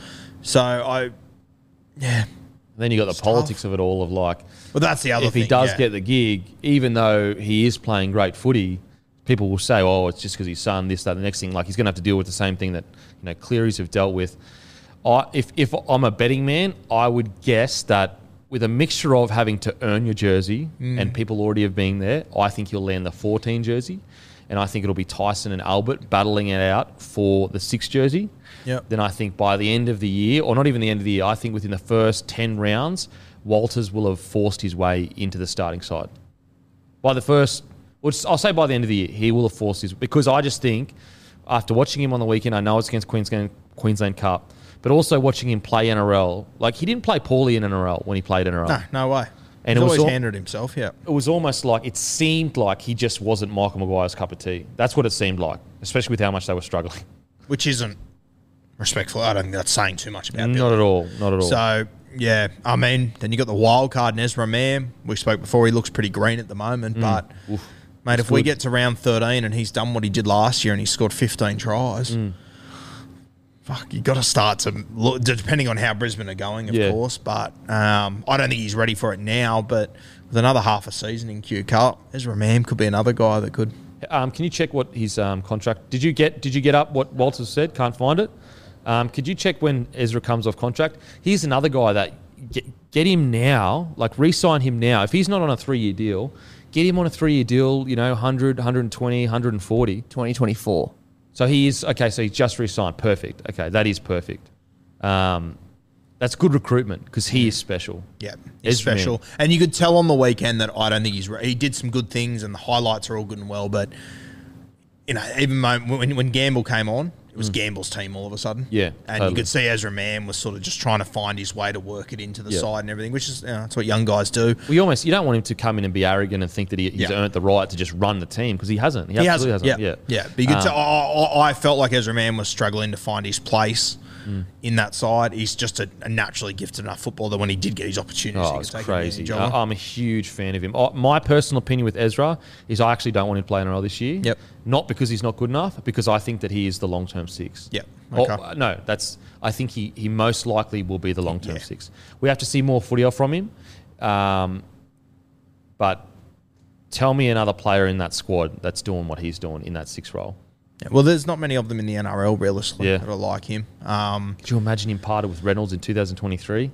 Shit. I mean, when you talk about a replica-ish of Walker, uh, Cody Walker, Yeah. it's Ezra Mam. You know, he, he's explosive as he's really he's got a great ability of even his first try assist when he was it like a, a kick or something. Anyway, he got the ball like in a very awkward position. A lot of halves would have just immediately passed that ball. He stopped. He, he actually slowed his run down by a mile, and you almost think, why are you slowing down so much? But he was so calm and collected. He knew that he needed to slow his play the ball down to square everyone up. Then he passed the ball. Um, and that was a bit because he slowed. It gave them an extra, like an extra half a second to think, which is where you make your mistakes. Absolutely. And he just he managed to freeze four guys in two slow steps. Yeah. And just yeah. and who, who does opened that? Cody Yeah. Walker, like Yeah. constantly, his ability to change tempo, like he, you know, some sets he's coming at you fast, and you've got no, no, like another guy that's really good at it is Luke Keary, just coming at you with speed. But then sometimes he knows when to just. The amount of times I've watched the Rabbitohs out the back play where they almost look like they're walking. But it's all about keeping people square. That's the Yeah. that's the key. Sometimes it's not about how quick you do it. It's about how well you execute, making sure that the defensive shoulders are square or turned in. Um, it, yeah. So Ezra Mam had a fan, two try assists, a try. It was good. Te Maire Martin too. Looked silky. He look, he looked great. I, I, I said to you before, there's a couple of times where I thought he should have gone out the back instead of going to Yeah. the second rower. I think it was obvious watching a TV, but even when he does the wrong thing, it looks good. Absolutely, you can just tell that in three months' time, with 10 Q Cup games under his belt, I think he's going to be back to near where he was when he Yeah. left. And what's crazy, that's his first game in like a thousand days. You know, he, sh- he had no right to even look. He, he should have looked so rusty and clunky where you were kind of like, oh, man. Like, But yeah, again, it's not like he played out of his skin. Yeah. But in saying that, it, he didn't look out of place. I was having a look at the last game Jayden Nikorima played Hmm. was in 2016, right? His halves partner that night was Jackson Hastings, who also got his own little redemption story. You Yeah. know who was the six opposite him? Tara Martin. Murray Martin. So Nikorima and him made their returns to the NRLs on the same night, That's crazy. and they were against each other in Nikorima's last game six years ago. You know what? It kind of um, shows you how little depth we have in the NRL. The fact that so many years have gone past, and the guys that are NRL standard have been able to just walk straight back into Yep. NRL standard. Essentially, I know it's a Q Cup team, but essentially. Um, now another guy, uh, I wrote it down actually. That looks like a like when we're talking real smoke. He's a guy that's kind of come out of nowhere, has had no um, has had no chat about him. Deine Mariner, three tries, hat trick. Looks silky as, very quick on his feet. Um, could be a, low key smoky to push his way into the side at the end of the year. Also, could be a reason why a guy like Herbie Farnworth hasn't been locked up yet again. That's the, the, the what I loved about the weekend with the Broncos was that far out we've got some quality outside backs putting pressure on our first grade. Now, don't get me wrong, Herbie Farnworth is a gun. Like I really do rate him, but it puts us in a better position when we're not having to pay overs for certain players because we know we've got these guys coming through. Um, so yeah, Deine Mariner, I thought he was really impressive. Uh, three tries. Um, I I personally thought a couple of times where he he came off his left and he and he ran sort of back into the middle of the field. I actually thought some of those runs were more. I, I think his three tries, one of them he had to put the ball down. I think the other two were off. Oh, it was more his runs that It was more his runs Yeah, that impressed. Like for when. I saw three tries and everyone talking about him, and then I, I watched the game and I saw the I saw highlights of the three tries first. I thought, oh, They're just is, nothing is this tries. just that he scored three Yeah. tries? But then I saw the, the runs during the game that he took, and he's Looks he silky. could be eh? anything. Yeah, Yeah, like quick footwork, not too small. Um, for a guy that is, I think he's also 18 years old, hasn't been talked about that much. Yeah, really, really impressive. And I Really think there was a couple of other guys in your forward pack. And granted, uh, you were making really easy meters through the middle, but I, I thought you, you showed a couple of guys that you got good depth there. I thought Corey Jensen, very simple what he did, but Yep. he looked good. Um, I, I like the big fella with the beard. Uh, Yeah. Amy, Yep. Tyrone Amy. And then uh, Frank with the wow, far what was his name? Big boy, Big boy, yeah. Um, there was another guy, yeah, Frank that came on that was really good. I thought Keenan was really good. Flegler after he got out the couple of those errors was solid when he just started hitting the line hard. Um, what the difference? I think you know you can't take much away from this game, but what you can look at and go, compare that to the depth we had a year ago or two years ago, like it's it's night and day. Like the depth we have now, like two of the forwards that came on, they're not even contracted. Yeah. Not even contracted, and they came on and, and did really well. So, um, I, I'm actually I'm more excited than I thought I would be about the Broncos. Not because I think we're going to be world beaters. It's because I can see the shape of a, a, a squad with depth in it, where we're not going, holy shit, who do we bring in? Yeah, and I mean, you know, let's go back a year ago. You were making um, the halfback the, the captain, weren't you, um, Brody? Yeah, oh, oh, so- and then and then Paddy Carrigan, who was Yeah, like played was just- twenty NRL games. And you know, they made that decision. I thought that's ridiculous. I looked at the squad and I was like, oh, okay. Yeah, I kind of get it. I'm gonna get it now. Yeah. So to be in the position you're in, I think it's sensational, and so many, so many stars to walk into that Broncos team still. So they uh, they play the. Oh, we'll talk about it in a minute. But yeah, yeah. Um, so good, really good signs. Again, yes, it is not a big trial match, but I will say from my own personal experience, when I was coming through, that's like that game there. People that killed it usually went on and played really well in the trials after, and that's how I got my like a lot of my cracks was those games there. Like for, uh, we played, so the the young Broncos, we played the Redcliffe Dolphins, um, and no, sorry, we played the Canberra Raiders and we beat them. And it was like a, a, a young as like mixture of like Broncos and Redcliffe Dolphins. And you know, I played well, scored like a seventy meter try, and, and and that was like my.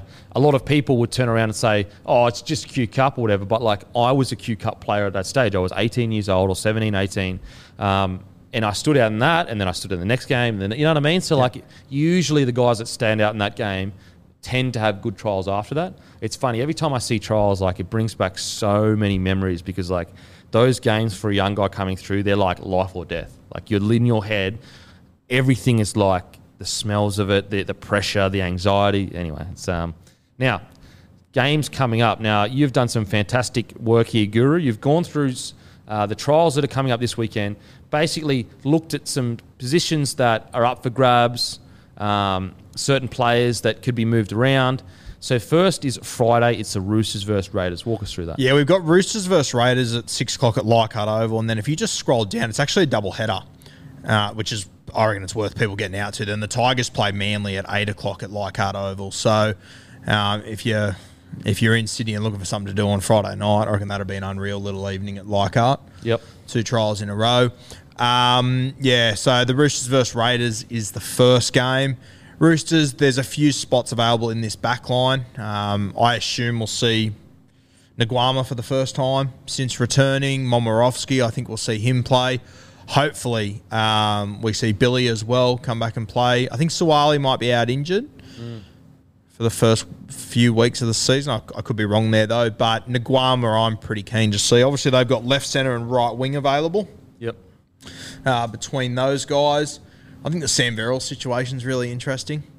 He's not allowed to play in, I think, round one, maybe round two. Can you have a look at that, Matty? I, th- I think it's round one and round two. They play Newcastle round one, so Connor Watson will get a shot at his old club, you would assume, starting at hooker. Um, so Sam Verrill's, I personally think he's under a bit of pressure at the moment to Yep. find a spot um, in the NRL. So I assume as Latrell's allowed to play trials, he's going to be allowed to play in these games. So might be some important games for Sam Verrills to show. Yeah, I mean, absolutely. Uh, and uh, as Sam Verrills, you're sitting there and you're going, well, they've just signed Brandon Smith. They didn't sign him as a 13. Yep. So this is a massive year for Verrills. If he can't crack that first grade, he's in reserve grade, and his value's just going down and down and down.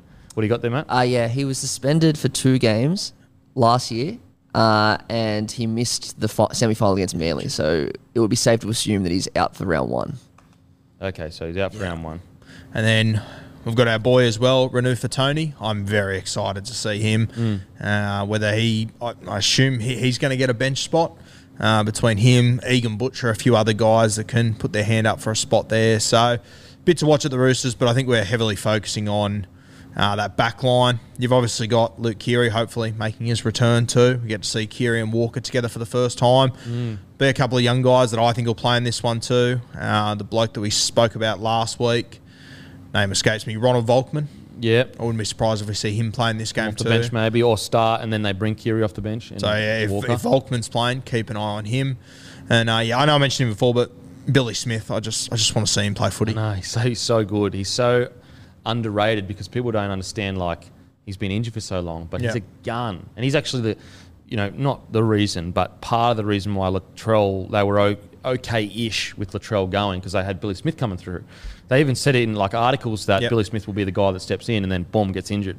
Um, yeah, but uh, for me personally, and maybe because he's a mate, but Connor Watson's the guy I'm watching. You know, Connor Watson does this is his such an opportunity to get that nine role and keep it.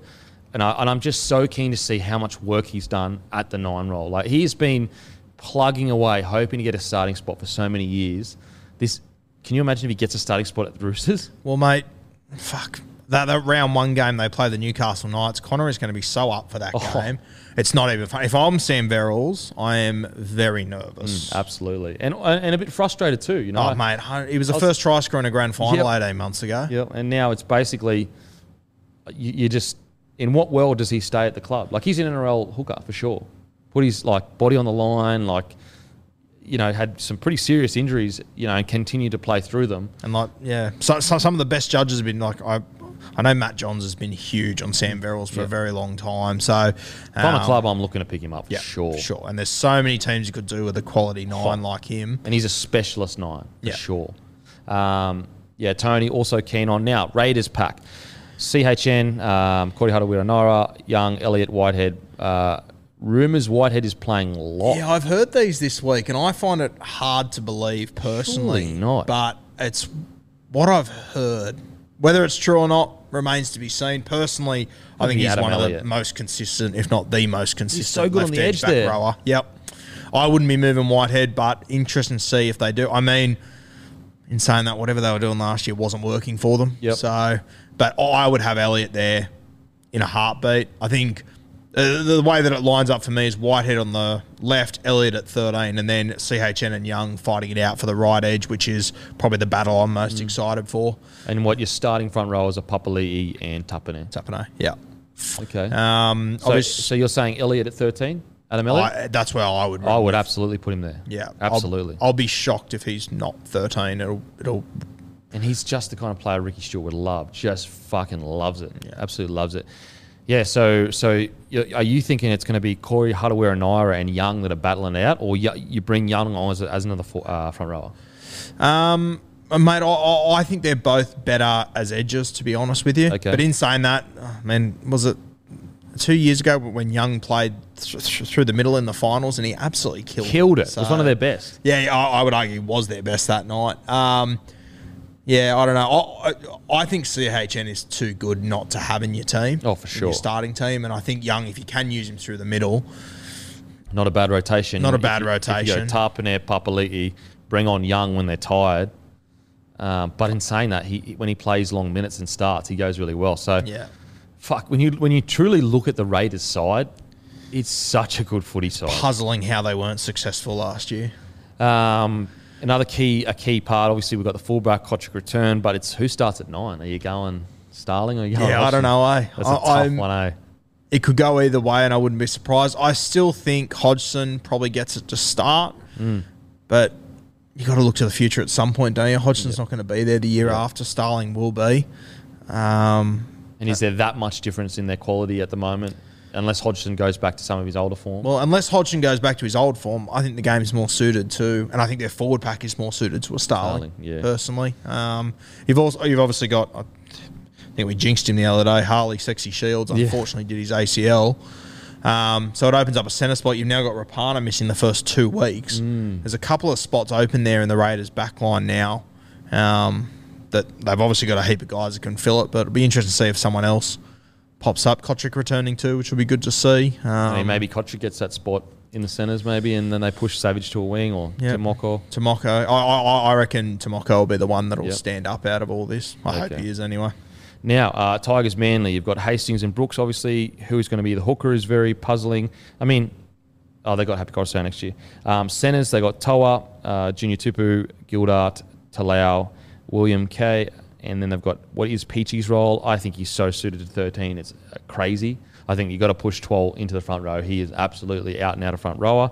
Um, thoughts on, on the Tiger squad? Yeah, I'm excited to see these halves go round. Mm. Um, I- I, think it'd be great to see them. I'm looking forward to seeing them in these trials, and obviously in the first few weeks without Adam Doueihi because I think they they became too reliant on him last year, and he's a gun. There's no doubt about it, but. Fuck, it'd be good if we could get through the first six or eight weeks and Hastings and Brooks have got control of this side. Yeah. And then you add in Doueihi as the cherry on top. Uh, the hooker choice, as you said, Appy's going to be there next year anyway. So um, I don't know which way they'll go there.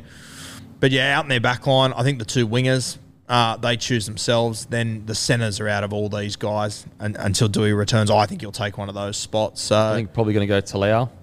I think Talau's probably first picked. Yep. Then you got Starford To'a. You know, I mean, they brought Gildart over from England. Um, yeah, there's there's a few options there. So I I, I think Talau will be one, and then I think the other jersey, you probably got Gildart and Stafford that are in front. But I think it'll come down to who plays Yeah. best over trials. Then yeah, just Peachey. Surely 13. Surely he plays 13. Yeah, but knowing Madge and the Tigers, I don't know. Far Fuck, out. I don't know. I just can't see a world where you buy Tyrone Peachey and you don't play him at 13. And it's like this, that that side standard. Like you telling me he's not in their best Yeah. 13. Like come on. Um, now, interesting. Manly is one of the really one of the teams that have their 17 locked essentially. Uh, Yeah. Schuster obviously recently got injured, which is a huge blow. Huge blow. So hopefully he recovers quickly. Um, but it is a huge opportunity for the young Trbojevic brother, Davey Lawton. Thoughts? Yeah, um, Davey, he's obviously coming off an ACL, so I mean it's going to take him time to get back into his work. I think whoever wins, I I think two out of the three of these guys will win it, and there'll be someone that come off the bench. I don't see any of them doing eighty minutes. Um, Lawton is a guy that he's just hard to handle. Carl Yep. Lawton doesn't know what Karl Lawton's going to do, so hard to get a read on him. Uh, but I wouldn't want to be defending up against him. And then you got Ben Trbojevic, who it's a matter of time. Isn't Yeah. it? Do you It think has to be a Lawton's just such a good 14 that you, you don't I, I? I think so. Yeah. yeah, yeah, I think so. But I even think that if he was to be playing in the second row, I, I think he'd play twenty or thirty minutes there. So you Mm. could still use him as a bit of a fourteen. But I, I hope Andrew Davey does well. I think he deserves an opportunity. Yep. Okay. Been very unlucky. Um, Storm versus Warriors, 4 p.m. Casey Fields in Melbourne. Now, what do you got? We got uh, obviously we got Josh King, Tepai Moeroa, and Jordan Grant. Thoughts? You need one of these guys to stand up this year. I think. Yeah. Uh, knowing Bellamy, all three of them will, but you definitely need one of them to step into this side now. Um, so, yeah, I'm excited about Tepai Moeroa. Yeah. He's always had huge potential, and I, I think he's the sort of footballer they probably need to stand up to come off the bench. Um, whether they run with a utility or not, or a four man, I don't know. You got Nick Meaney, Nick Arima, you got Wishart there as well. Obviously, round one they're missing a heap of troops. There's going to be a lot of opportunities for guys to jump in there, and then our boy Howarth. Yeah. He's got surely get a bench spot. Oh, I think now he has to. Yeah. I mean, just the just- makeup of their side. yeah. Yeah, yeah. And they need some punch, I reckon, and he's going to bring that. And now both of their back rowers are leaving the building at the end of the year. He has to, be him in. ready. Even if he's Yeah. not, he has Yeah. to be ready Yeah. now. I mean, you basically, if you're Craig Bellamy, you even if, as you said, even if he's not ready, it's better to have him in the NRL side, getting those reps in, so that when the boys do leave, and he'll do a job when he comes on. Yeah. So that when the boys leave, though, like, I mean, you could even argue. I, I'm not. I don't think they would do it, but you could even argue that Holworth, if he is playing better than Bromwich or Kaufusi by the end of the year, that he gets the starting spot as a as a plan to build towards next year. I'm not saying that Bellamy would do that because he's very loyal to his players, but it could be a potential plan. Like, Yeah, I mean, Bellamy's biggest issue now is who's going to be the other second row. yeah, Realistically, I, I think we know he's going to start next year. He's going to be the guy. He's just signed a five year deal. Bellamy now has to pull another one from somewhere, yeah. so he'll do it though. He'll do it. he'll find a way. Warriors back row, edges and middles between Curran, Aitken, and Katoa and Sironen. Um, we've kind of already spoken about this Yeah. a fair bit, but uh, it's I think it's the five eighths race that's really the biggest one for me. Um, and as you've got written here, Aaron Pene as well. Yeah, Pene I'm really excited about. I think he's going to have a huge breakout year there. The five eight race though is very interesting.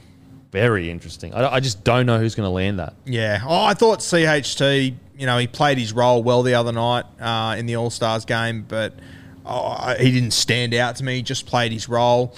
Um, Nikorima, on the other hand, I thought he was very good. And Ash Taylor went there on a train and trial. There was no, they've got enough sixes. There was no reason to sign him. They have chosen to, so he must be impressive. Mm. So I'm, yeah, once again, I think similar to Adam Reynolds, I think Shaun Johnson will probably make that decision. Yep. Who's going to be his guy? So yeah, very interesting there. And if they choose one of them, does one of the other two become a utility? Yeah. I probably wouldn't say Ash Taylor as a utility, but I could see I think Harris Nikorima- and Nikorima. Yeah, I think Nikorima will absolutely be in the 17. It's just whether he's 14 or he's 6. Yeah. Um, whereas Chanel, you can, you know, he may be. I don't think. I can see him as a 14, but there's probably better. Their, their bench is so hard to get onto. Yeah. Um, yeah, it's interesting. Very interesting. Be crazy. Could you imagine if Ash Taylor wins that race? Mate, I, I, I honestly don't think it's that much of a crazy Yeah. narrative. I, I wouldn't be surprised if he is. Yep. I, I- I think that last year they went off Nikorima a little bit. Mm. I think at the back end of last year they went off Chanel Harris Tavita a little. I think the fact that they've even thrown a Contract lifeline at him, I think Mm. it says something. Um, now, then you've got the Cowboys, Rabbitohs, 5 p.m. Barlow Park in Cairns. Is this a doubleheader as well? Yep. Oh, no. No, it's not. No. Apologies. Because I just, I think I saw the Broncos training in. Oh, no, the Rabbitohs I saw training in. Anyway, uh, look, in my opinion, the biggest, the biggest uh, that I want to see at the Cowboys is that halves pairing. That's my biggest concern. As in, I want to see how they go. Thoughts? Yeah, um, yeah, I, I'm a bit nervous about these two this year. I, I hope that I, I, I'm leaning towards Chad Townsend on them at the moment. Um, and I mean, when you look at halves, uh, Townsend and Scott Drinkwater on paper, they, they are a good pairing. They should match up well together. Um, just be interested to see how it plays out. I, am more interested in what they do with Taumalolo, Cotter, and Mitch Dunn, who gets to play 13. And Yeah. um, Surely not Taumalolo. Surely we've it. realised that he's a front rower now. Uh, we have. it's not. It's not us. I'm worried about. Yep. Uh, but yeah, I yeah, I mate. Sh- surely Taumalolo's got to be saying to them, just let me run. Yeah. Just I don't. Just let me run. Does You've he really want to be only playing 20 minutes or 30 minutes here and there? Like, Yeah. It's It's, Jason Taumalolo. Surely he's not saying that to them. and I don't think he wants to be a link man either. Yeah. It, it's just so ridiculous to be using the most powerful forward we've probably ever seen as a link man. Literally. Literally. Like, I can't think of a more devastating ball running forward No. And Lit- you want to use him of all time. Yeah, it's it's so backwards. And look, I've said all preseason, I I think Cotter can get that spot. Hearing that Mitch Dunn might get it, and if Mitch Dunn does get it, I think he'll do really well Yeah, there. okay. He's uh, he's a bit of a different body shape. He's v- very silky with his hands. So whether they go Cotter or Dunn, hopefully they go Cotter, so I don't look like as much of a moron. But if they go Dunn, I think it will be a successful Yeah, move for sure. them. Um, Um, Valet centre is going to be interesting. Hammer at fullback is really interesting. I think Hammer's biggest, cons- not concern, but the step he needs to take going forward is he needs to get his hands on the ball and get through way more work. He's silky as we all know he can play for sure, quick as anything. But I want to see him having, you know, 22, 23, 24 runs. Hammer gets the ball when he gets the ball at the moment. Yeah. He, he needs to want the football, be calling it. When he when he sees something, he needs to get the ball in his hand. He's the most like I think there's an argument. No matter who they're playing, he's the most dangerous guy on the field. Yeah. because he's the fastest guy on the field With in the crazy modern game. footwork, Yeah, crazy footwork. Um, he's got that little kick for himself that it- you you, you almost can't defend that. Yeah, he's just so damn quick. So yeah, I, I'm looking forward to seeing how they line up. Um, yeah, and then we've got the Rabbitohs. Obviously, we want to watch the halfback, Lockie Ilias. Looks like well, I'm pretty confident he will start in the seven. Um, so keen to see how he goes. It's probably not a bad hit out for his first one. And Yep. then left centre between Paulo, Campbell Graham, Taane Milne, Tass has a smoky. Yep. Uh, we're here. I'm I'm pretty sure Graham's going to be on the right. I'd rather him on the left. Oh, fuck. It, That, it sounds like Paulo's going to be the guy.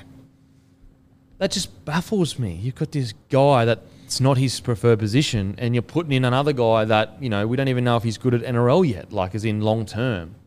I don't understand that. Makes no sense. I, I think that you should be developing Graham as your weapon. Like why, why go for solid over massive weapon? Like surely one of those other centers can be solid. Yeah. Like surely. Whereas we know Graham can be nearly of origin standard. Very surprising. And the one thing I noticed, obviously, wa- watching those highlights that Matty put in last week, Atas, he played on the right side in every single game there. So Surely. I just surely. it just doesn't add up to me. And I, man, I also thought Paulo was sensational on the right wing last year. He was great. So I don't know. It sort of feels like they're out thinking the room a little bit to me. Like, it, it, what I'm not getting is just like, if you are so not confident that that player can come in and do a job on that right centre, then what's he doing playing NRL? You know what I mean? Like what he's it's like a guy like Tass, for example. Let's say Tass gets a spot. That's his position anyway. Like, are you that worried because they're all new that they got like I yeah, it's I'll be very surprised if they don't throw their eggs in the Graham basket and go, mate, we want you to be our, our game breaker. Brace yourself.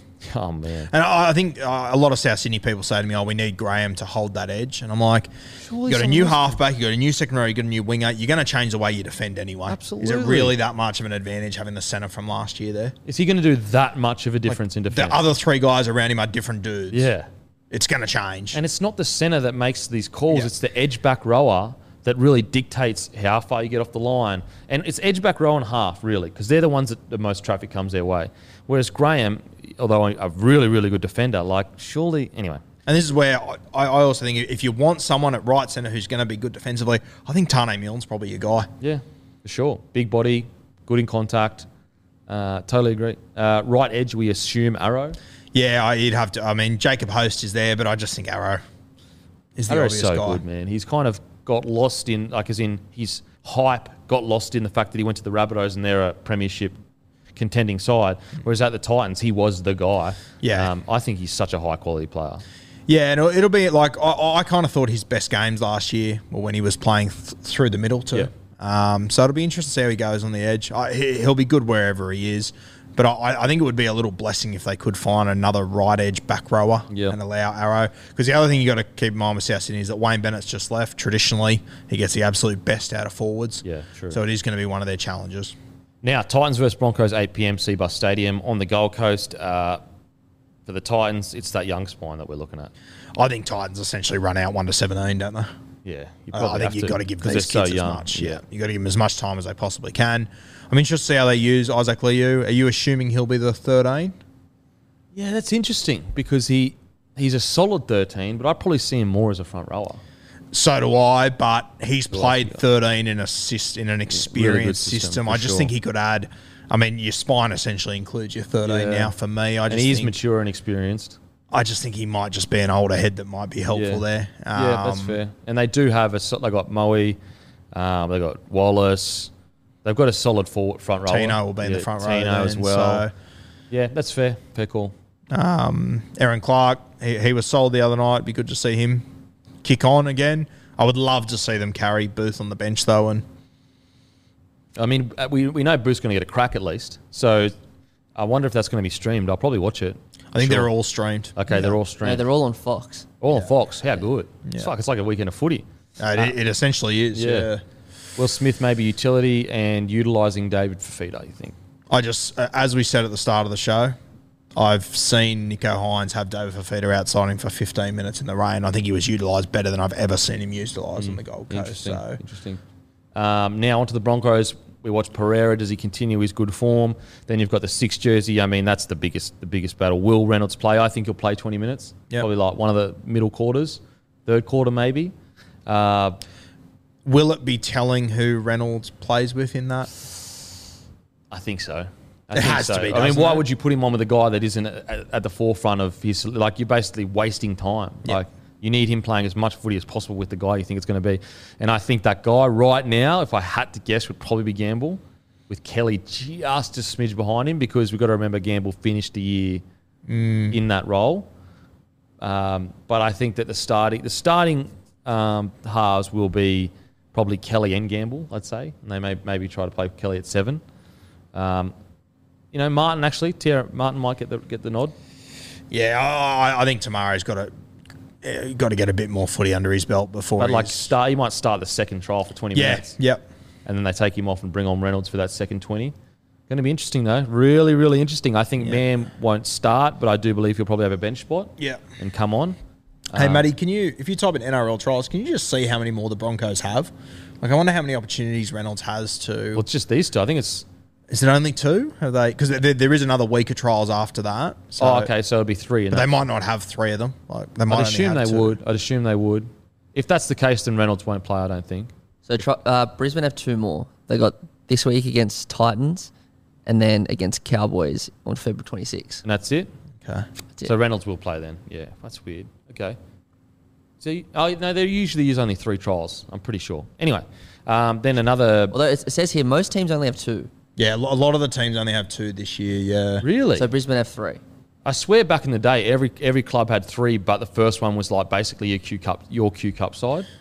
Interesting. We'll, we'll, we'll keep in mind Brisbane's the only NRL team that had a trial this week. Yeah, that's true. That's true. Um, now, uh, Riki or Piakura on the right edge. Really interesting. Um, Piakura, obviously, Piakura, massive raps on him. Massive raps. I mean, they just, I think, signed him on a three year deal after the Bulldogs tried to get him.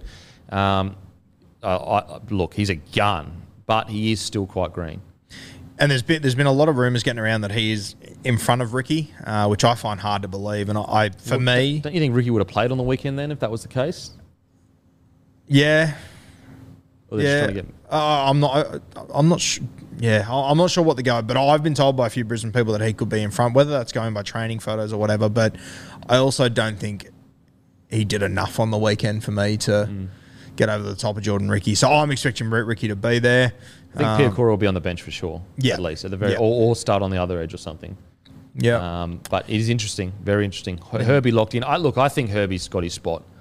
I really do. I just think that he showed so much grit through tough times. I've actually got a feeling Herbie might have been one of the guys that Walters might Said. have mentioned. Yeah, Yeah, I've, okay. I've got a. I could be wrong on that, but I've got a feeling he. I mean, I could been. see it. He's earned it. He's Yeah. worked his ass off and been a shining light for a couple of years now. Um, yeah, really interesting. Really interesting. Now on to Sunday. We've got the Panthers versus Sharks at 4 p.m. CommBank Stadium. Sharks halves. Who is going to land that seven spot? Trindall versus Moylan. Then whoever doesn't make it at 14. Is it Metcalf? Thoughts?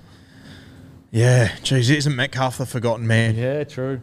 True. Um, yeah, I don't know. I yeah, I, I, I- think that you'll the, the Sharks will be one of the more interesting teams to watch in For sure, because like I would argue Metcalf has had maybe more like I've seen more big plays from Metcalf in NRL than maybe Trindall. Yep. Um, even though Trindall's I think played more NRL, I think. But yeah, really, really interesting. Moylan at seven. I just I don't know about Moylan at seven. You know, well, it might be Moiser at six, and as you said before, Nicho Hynes Hynes, at at seven. seven. So really interesting. I mean, yeah, I said it to you a few weeks ago, but if, if Moiser comes out and gets back to his absolute Oh best, yeah, fuck. fuck, they've got no headaches all Yeah, of a sudden, absolutely. and I'm probably pushing them into that top six sort of realm. If Moylan comes back and plays vintage Moylan with Hynes in the halves, wow, look out, look it's out. just so long ago though. Yeah, it's know, so hard to. injuries. Yeah. Um, now, Eels versus Dragons. Also, so that's also a double header. Um, Dragons halves in the 14, and major questions going to this season. Thoughts? Yeah, well, I think we got our age-old Bud Sullivan, Moses Mbai argument Yep. to get through here. I think Amone will be the six. Yep. I'm pretty confident of that. I, I think Bud Sullivan would have to have a huge few trials to force him out of that jersey. Um, yeah, it's a couple of spots there to watch at the Dragons. Also, their forward pack. I mean, they can only pick what nine forwards. They've got about twelve that are first grade standards. Mm. Yeah. So, um, you know, I, I, I, I think a couple of guys there, especially with Moose, he's out for the first, I think, four or five weeks. Yep. So there are guys that could force their way in. Um, but yeah, outside of that, I think the Dragons are pretty much Just feel like it's solid. Yeah, yeah. They're- Basically, I mean, their back line, you'd say it's pretty much sorted. Um, yeah, it's going to be interesting. The halves, though, because like you wouldn't say Amone's definitely got that six role. You know, yeah, I wouldn't some- say definitely, but I, I wouldn't say he's. Fu- I'm I'm ninety percent sure he Yeah. will be the Okay. six. Um, now the Eels. It's basically already picked, really, the Eels, when you think about it. Yeah, this is you know Maybe outside of a wing spot. Yeah, wing spot. You've obviously got Haze Dunster. Um, you got the fella from Canberra that's come up too, it's Bailey. So, but yeah, That'll be the biggest battle, Bailey Simonsson, Haze Dunster, really. yeah. I, I, I think as well. Uh, what Maika Sivo's out for the first couple. So you're probably going to have so, Bailey yeah. and Haze Dunster on the wings, most likely. yeah, but similar to the Panthers, why we didn't really talk about them, sort of picks themselves. Yeah. Um, outside of yeah, I, I, I personally think that for the Panthers too, Tago will be locked into left side and May Yeah. will be on the right. So it'd be good for people to see them though if you haven't already. Yeah. But yeah, I think those sides are pretty stock standard Pretty there. locked in there. Yep. Um, we'll talk about the Monday Monday uh, Bulldogs versus Knights, but there's plenty to talk about then because there's, I mean, they're probably the two teams that are in the biggest flux really when it comes to positions. Two, that'll be interesting. I yeah, yeah. Because I Um, think about all the positions that could be changed. Uh, I mean, and what's crazy is Bulldogs might come out and smack the Knights. When you look at their, their squad they've got, um, and that would be, I know it's a trial match, but if you looked at where the Knights finished and the Dogs finished, you'd think, oh, Knights should win comfortably. But You just don't know. You just don't know. Might be worth Newcastle saying, you you pick your halfback, we'll take the other one. Yeah, hundred percent. Uh, also, just want to give a massive shout out to uh, Tai Tuivasa defeating Derrick Lewis. Did you get a chance to watch that? I was on a plane home Oh it was no, all it was yeah. incredible, bro. Absolutely incredible. Second round knockout. Took an absolute beating from Lewis. Not like it wasn't like fully one sided, but he took massive shots from Lewis. And like he didn't care away, he just started swinging for the fences. Uh, so massive congratulations to Tai Tuivasa. Also, Israel Adesanya defeats Whittaker. Um, you know, some people thought that this was like a robbery. I disagree. I thought is, is it was a three-two to Israel Adesanya. I gave uh, round two and five to Whittaker, and then one, two, and three to sorry one, three, and four to Israel. Uh, but Whittaker absolutely improved massively. It's just I think the only person that's going to beat Israel Adesanya is a crazy good wrestler. I just think in the stand-up game, he's so clinical. He's so he's just I mean before he came to your- uh, MMA he was one of the best Muay Thai fighters in the whole world. Barely lost after 50 fights or whatever. Um, maybe lost like once or twice. So yeah congratulations to Adesanya and obviously Tai Tuivasa you know incredible. Derrick Lewis fought for the title twice I don't even think Tai Tuivasa was in the top 10 now he's a title contender potentially one more win and he could def- go for the title. So incredible scenes. But uh, make sure to follow the Guru, Gurino on Rugby League Guru on Instagram, Rugby League Guru on Facebook. Uh, subscribe to Rugby League Guru on your podcasting app. Is there any any other Super Coach stuff you've got going on? Or No, really? mate, we've got a we've got a new show starting that'll be filmed here over the next two weeks or so. So uh, stay tuned on my page for some more details Yeah. there. And will that be focused on Super Coach or Supercoach, Yep. yep, solely Supercoach for uh, all of your loyal Supercoach fans Yeah, out they there. love it. People are going to love that. Um, make sure to grab a case of Bloke In A Bar Guy. Footy, guys, footy is back. If you love this footy content, grab a case. It supports the platform. That's the only way we can keep doing this. So go out, grab a case, tag us in your Instagram. We'll share in our story, all that good stuff. But as usual, I'll go and fuck myself. Thank you.